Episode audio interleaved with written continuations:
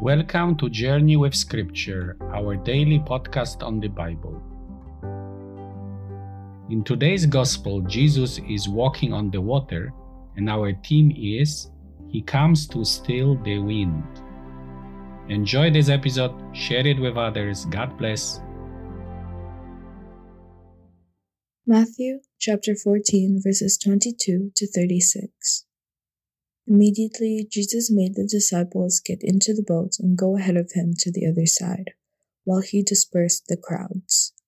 And after he sent the crowds away, he went up the mountain by himself to pray.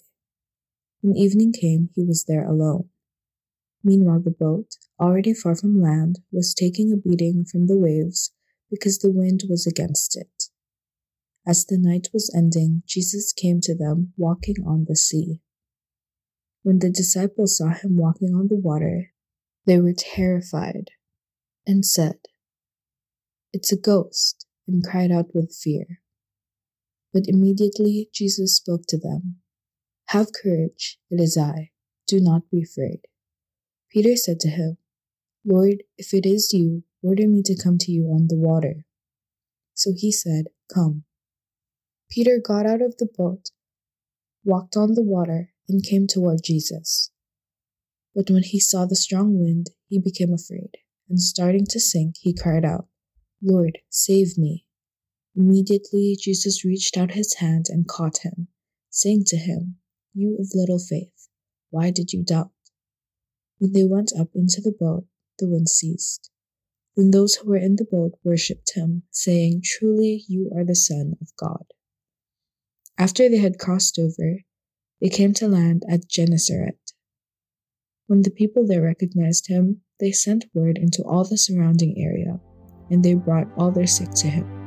They begged him if they could only touch the edge of his cloak, and all who touched it were healed.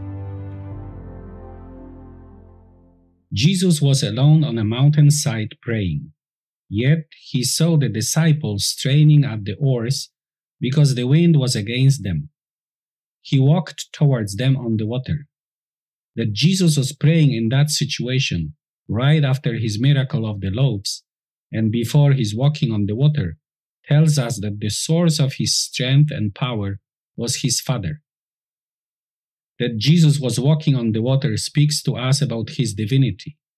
He alone stretches out the heavens and treads on the waves of the sea that Jesus saw his disciples struggling with the wind describes Jesus' concern for them.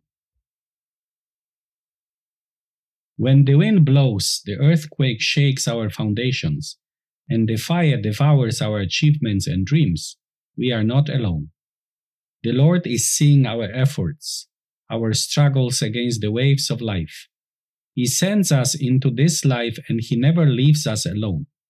He comes with his powerful touch of making the wind, the earthquake, and the fire gone. Then the peace of the Lord reigns within our hearts. Believing in the presence of Christ in the stormy weather of life can be a big challenge.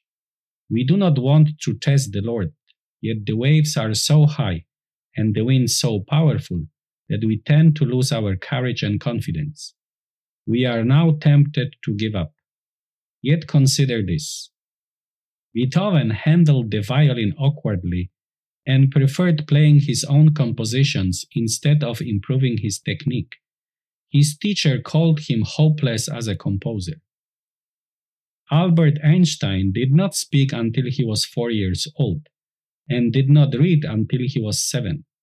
His teacher described him as a mentally slow, unsociable, and adrift forever in his foolish dreams.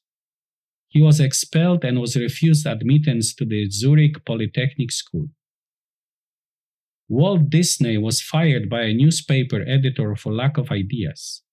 Walt Disney also went bankrupt several times before he built Disneyland. How do you face a challenge in your life? When the wind of life blows against you, when an earthquake or a fire comes into your life, how do you react to such situations? Do you tend to give up? Do you tend to test the Lord? Do you face them with courage and confidence?